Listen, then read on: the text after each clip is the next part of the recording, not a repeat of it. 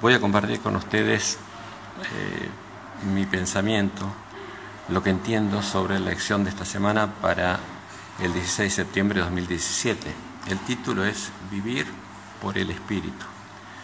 Y esto es esencial para nosotros porque nuestra identidad como pueblo adventista es la del pueblo que fue llamado a completar la reforma y a recuperar el conocimiento del verdadero evangelio y el verdadero conocimiento de Dios para volver a ser como la iglesia primitiva, el pueblo que conocía a su Dios y tenía la fe y el testimonio de Jesús.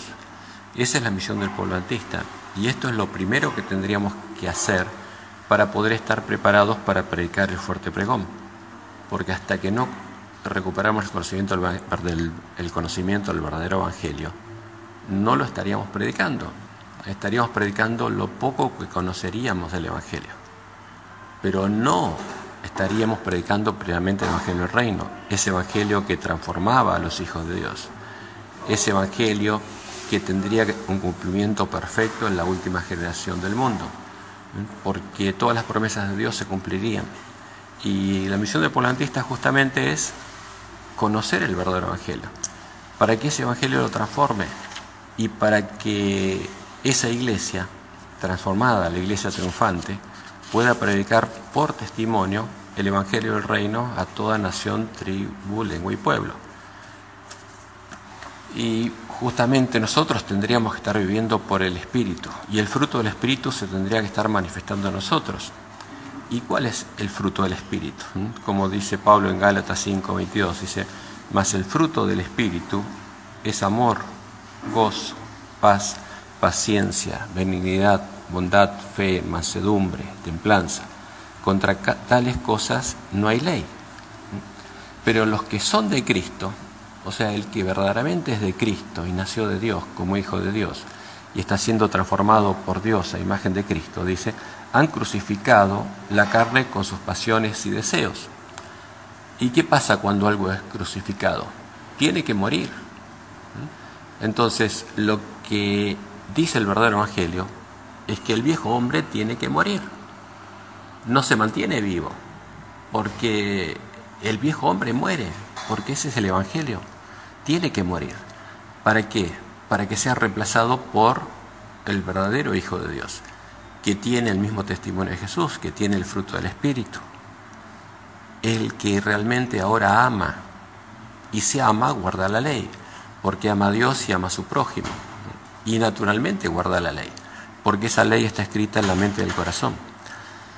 Y nosotros fuimos llamados para eso, para poder recibir la bendición de Dios, pero para poder recibir la bendición de Dios tendríamos que recuperar el conocimiento del Evangelio primitivo. Y hay algo muy importante en la promesa de Dios para el pueblo adventista y que lo tenemos registrado en los testimonios que Dios nos dejó por Reina de White. Entonces, y el tema es, ¿los conocemos? ¿Creemos que lo que Dios nos dijo es verdad o no? Y vamos a ser puestos, puestos a prueba por eso, escuchando las palabras que Dios nos dejó y justamente al escucharlas va a ser prueba nuestra fe. Si creemos en lo que Dios nos dijo, vamos a hacer lo que Dios nos dijo que tenemos que hacer. Y leo en Primeros Escritos, página 71. Y dice en Juay, respecto al pueblo dice, los que reciban el sello del Dios vivo y sean protegidos en el tiempo de angustia, deben reflejar plenamente la imagen de Jesús. ¿Qué significa esto? que el Espíritu Santo tiene que haber completado su obra, que el fruto del Espíritu tiene que estar maduro en los hijos de Dios, porque si no, no podemos reflejar la imagen de Jesús. Y lo importante de esto es el tiempo. Eh, Dios no nos está diciendo, no nos está prometiendo por medio porque justamente lo que Dios nos dice es lo que Él va a hacer. Hacer esto en el cielo, después de la segunda venida. Está diciendo que lo va a hacer antes del tiempo de angustia antes que el pueblo antista tenga que predicar el fuerte pregón. Entonces lo leo de nuevo. Dice, los que reciban el sello del Dios vivo y sean protegidos en el tiempo de angustia, deben reflejar plenamente la imagen de Jesús. ¿Cuándo? Antes que empiece el, tiempo de angustia. Y sigue diciendo ella, vi que muchos descuidaban la preparación necesaria. Entonces Dios nos dijo, esta es la preparación necesaria de mi pueblo para que pueda recibir la lluvia tardía del tiempo angustia. Pero White dice que vio, Dios le mostró en visión, que muchos adventistas iban a descuidar la preparación necesaria. O sea, no se iban a preparar. No iban a, hacer lo que Dios dijo que tenía que hacer para estar eh, preparados, dice, esperando que el tiempo del refrigerio y la lluvia tardía, o sea, en el comienzo del tiempo angustia, los preparase para sostenerse en el día del Señor y vivir en su presencia. ¿Y por qué muchos iban a descuidar la preparación necesaria? Porque iban a creer que no era necesario prepararse. O sea, no iban a tener fe en los mensajes que Dios le dio a su pueblo. Los iban a escuchar porque estas palabras las iban a escuchar, pero no iban a creer en ellas. ¿Pero por qué? Porque habría otro mensaje. Porque habría hermanos que no creerían en esto y le estarían diciendo a sus hermanos, no, no crean eso, eso no es verdad, no puede ser, eso es imposible, no va a pasar. ¿eh? Entonces, eh, muchos adventistas iban a descuidar la aprobación necesaria, esperando, creyendo a otra cosa, no a las palabras de Dios, que el tiempo de refrigerio y la lluvia tardía los prepararía para sostenerse en el día del Señor y vivir en su presencia. Y dicen en el Juay, porque esto se lo mostró Dios. Oh, dice, ¿y a cuántos vi sin amparo en el tiempo de angustia? Habían descuidado la preparación necesaria. O sea, no habían hecho caso a las palabras de Dios, sino a de los hermanos que estaban engañados y predicaban otra cosa y no creían esto. Y por lo tanto no podían recibir el refrigerio indispensable para sobrevivir a la vista de un Dios santo. Vi que nadie podrá participar del refrigerio a menos que haya vencido todas las tentaciones y triunfado el orgullo, el egoísmo, el amor al mundo y sobre toda palabra y obras malas. O eh, esto es muy claro. Ahora, el pueblo de Dios tiene que haber vencido como dice Jesús en la promesa al ángel de Filadelfia. Dice, al que venciere, le haré columna del templo de Dios y nunca más saldrá de allí. Y escribiré sobre él el nombre de mi Dios y el nombre de la ciudad de mi Dios, la nueva Jerusalén, la cual desciende del cielo de mi Dios y mi nombre nuevo. O sea que el pueblo de Dios, si venció, ya es parte de la iglesia triunfante, de la nueva Jerusalén. Y esto tiene que suceder antes del tiempo angustia. Pero fíjese, para nosotros es imposible. Entonces, si Dios dijo esto, es porque Él lo va a hacer. ¿En quién lo va a hacer? en el que tiene fe, en el que escucha sus palabras y cree y tiene fe, en el que cree en Jehová nuestro Dios y cree a sus profetas. Y ese es el tema. Entonces, creemos la promesa de Jesús que nos dice que al que venza le va a hacer columna en el templo de Dios que con nosotros van a ser reedificados los lugares asolados que yo hecho por tierra en nombre de pecado, que con la iglesia adventista va a reedificar la verdadera iglesia de Cristo, la que tenía la fe y el testimonio de Jesús, y no solamente eso, sino va, a llevar a ser vencedores, a haber vencido, a haber crucificado todo lo malo que está en nosotros. Y Elena Juárez sigue siendo, vamos a leer primeros escritos, página 33, dice, y al empezar el tiempo de angustia, fuimos henchidos del Espíritu Santo cuando salimos a proclamar más plenamente el sábado. O sea, ese pueblo ya tiene un mensaje que va a predicar plenamente, porque lo comprende, comprende el verdadero significado del sábado. Y después ella recibió una aclaración y lo explica, que está explicado en página 85 y 86 de Primeros Escritos, dice. Y ella dice, el comienzo del tiempo angustia, mencionado entonces, no se refiere al tiempo cuando comenzarán a ser derramadas las plagas. O sea, no se refiere al tiempo cuando se ha cerrado la puerta de la gracia y nadie pueda ser salvo. ¿Por qué? Porque Dios no va a permitir que cierre la puerta de gracia sin que el pueblo que está en Babilonia haya escuchado su llamado, haya entendido la diferencia entre la verdad y el error y haya podido elegir conscientemente la salvación, si quiere recibir ese sello Dios o la marca de la bestia. Y ella dice, el comienzo del tiempo angustia, mencionado entonces, no se refiere al tiempo cuando comenzarán a ser derramadas las plagas, sino un corto periodo precisamente antes que caigan. Mientras Cristo está en el santuario, o sea, Cristo durante el tiempo angustia va a estar oficiando a favor del pueblo que está en Babilonia. ¿Para qué? Para el perdón de los pecados de ellos, los pecados conscientes durante el continuo, y después en el día del juicio de ellos, en el día de, las bodas de los vencedores.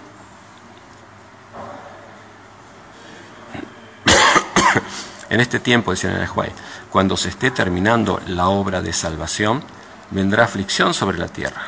¿Por qué? Porque Dios va a empezar a soltar los vientos y va a haber un gran conflicto y va a haber bestias y el pueblo de Dios va a ser perseguido y si nos va a imponer la adoración de la bestia y de su imagen. Vendrá aflicción sobre la tierra y las naciones se airarán. ¿Por qué se van a airar? Porque se están uniendo todas las religiones y todos los reyes, todas las naciones, para pelear, como dice la Biblia, en contra del Cordero, en contra del Cordero y de la iglesia triunfante, de sus hijos que van a ir a predicar el fuerte pregón. Y las naciones se airarán y habrá leyes en contra del pueblo de Dios. Y habrá nuevos mártires, aunque serán mantenidas en jaque para que no impidan la realización de la obra del tercer ángel. En ese tiempo, o sea, el tiempo angustia, cuando haya persecución nuevamente, cuando las naciones se iren contra el pueblo de Dios, descenderá la lluvia tardía o refrigerio de la presencia del Señor para dar poder extraordinario al fuerte clamor del tercer ángel y preparar a los santos para que puedan subsistir durante el plazo cuando las siete posteridades plagas serán derramadas.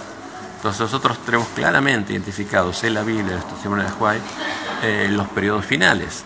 El periodo de las plagas cuando ya no hay salvación. Y no hay mensaje porque no hay nadie que pueda ser salvo. El pueblo de Dios terminó su obra. Y el tiempo del fuerte pregón, cuando las naciones se van a irar en, contra del pueblo de Dios y Satanás va a usar el poder de, de todos los países. Va a usar la fuerza para impedir la predicación del mensaje de Dios el mensaje del tercer ángel, llamando al pueblo de Dios a salir de Babilonia. Ahora, en ese tiempo va a haber un pueblo que va a estar preparado y va a recibir la lluvia tardía y va a recibir poder para predicarlo. Y ese pueblo es al que Dios llamó en 1844 y le dio la misión de profetizar sobre toda nación, tribu, lengua y pueblo. Y esa tarea la iba a cumplir cuando recuperara el conocimiento del verdadero evangelio, el verdadero conocimiento de Dios, y fuera preparado por Dios para recibir el sello de Dios y estuviera sin mancha delante del trono de Dios y podía recibir la lluvia tardía. Estos mensajes que Dios le dio al pueblo adventista son muy claros. Ahora, nosotros podemos creer o no creer, pero no podemos negar que están ahí y son muy claros e indican claramente cuál es el plan de Dios. Ese es el plan que Dios le arroló a su pueblo. Por eso Apocalipsis empieza, Apocalipsis 1.3 diciendo, el que lee, los que oyen y guardan las palabras de la profecía. Esa es la promesa de Dios a su pueblo. Es la bendición de Dios al pueblo que va a guardar las palabras de la profecía.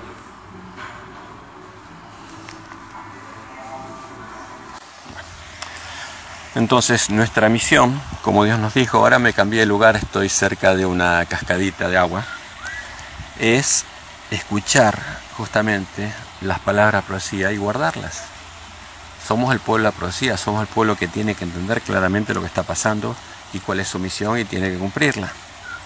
Entonces vamos a tratar de comparar lo que Dios nos dijo con lo que nos dice Pablo. Y también lo vamos a comparar con lo que tenemos escrito en la lección.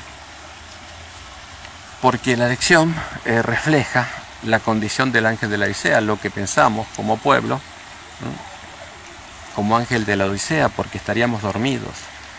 Y justamente si no creemos las palabras de Dios, el verdadero evangelio no nos puede transformar. No podemos tener el fruto del Espíritu.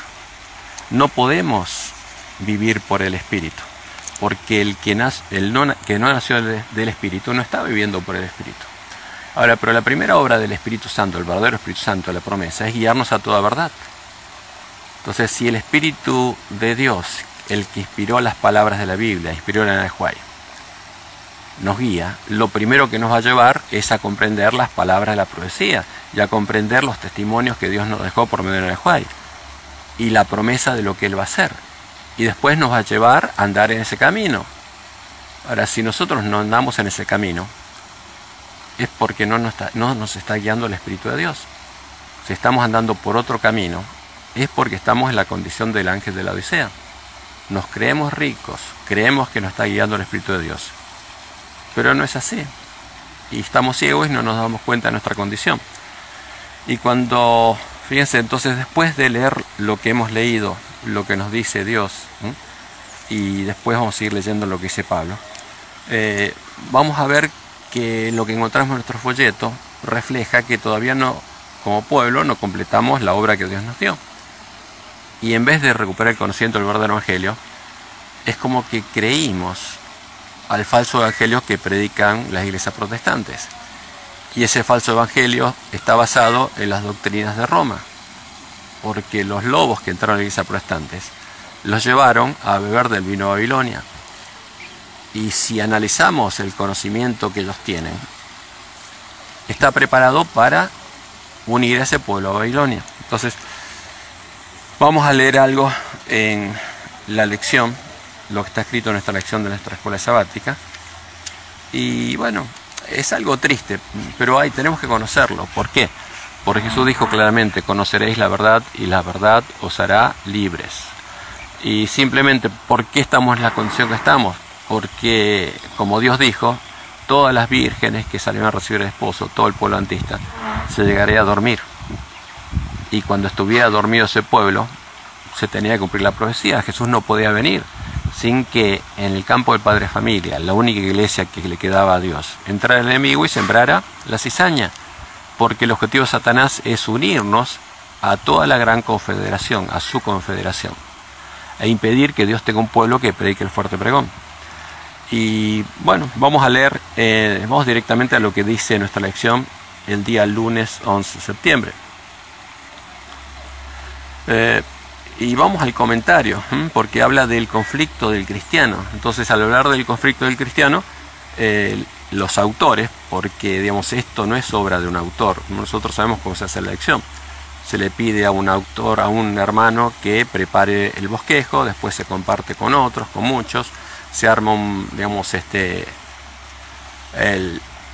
digamos, la base final de lo que va la lección, y eso finalmente pasa por nuestros hermanos del el Instituto de Investigaciones Bíblicas, y ellos son los que definen lo que va a aparecer en nuestro libro, porque ellos son los que tienen la misión similar a la de la Compañía de la Fe de la Iglesia de Roma son los encargados de vigilar la pureza de la fe de la iglesia adventista. Y todo lo que viene en el folleto fue analizado por ellos y redactado por ellos. Pero vamos a ver lo que figura en nuestro folleto. A ver. Entonces, vamos a leer el comentario que nos aparece acá. Dice, la lucha que Pablo describe no es la lucha de todo ser humano, se refiere específicamente a la lucha interna que existe en el cristiano debido a que los seres humanos nacen en armonía con los deseos de la carne. Es solamente cuando nacemos de nuevo por el Espíritu que un verdadero conflicto espiritual comienza a emerger. Esto no significa que los no cristianos nunca experimentan conflictos morales. Por cierto que los experimentan, pero aún en ese conflicto en última instancia es resultado del Espíritu. La lucha del cristiano, sin embargo, toma una nueva dimensión porque el creyente posee dos naturalezas que están en guerra la una contra la otra, la carne y el espíritu. Entonces, este es el fundamento del análisis que van a seguir, hacer, seguir haciendo nuestros hermanos. Entonces, eh, se define como que el hombre tiene dos naturalezas, la carne y el espíritu. Vamos a seguir analizando lo que justamente proponen a partir de este concepto. Lo primero tendría que explicarnos nuestros hermanos qué significa naturaleza. Y cuando nosotros leemos todo lo que se escribe y cuando se usa el concepto naturaleza, eh, todos nuestros teólogos se refieren al mismo concepto, al concepto filosófico usado por todos los teólogos. El concepto es el mismo, el concepto que viene de Grecia. Entonces, acá habría un hombre con dos naturalezas.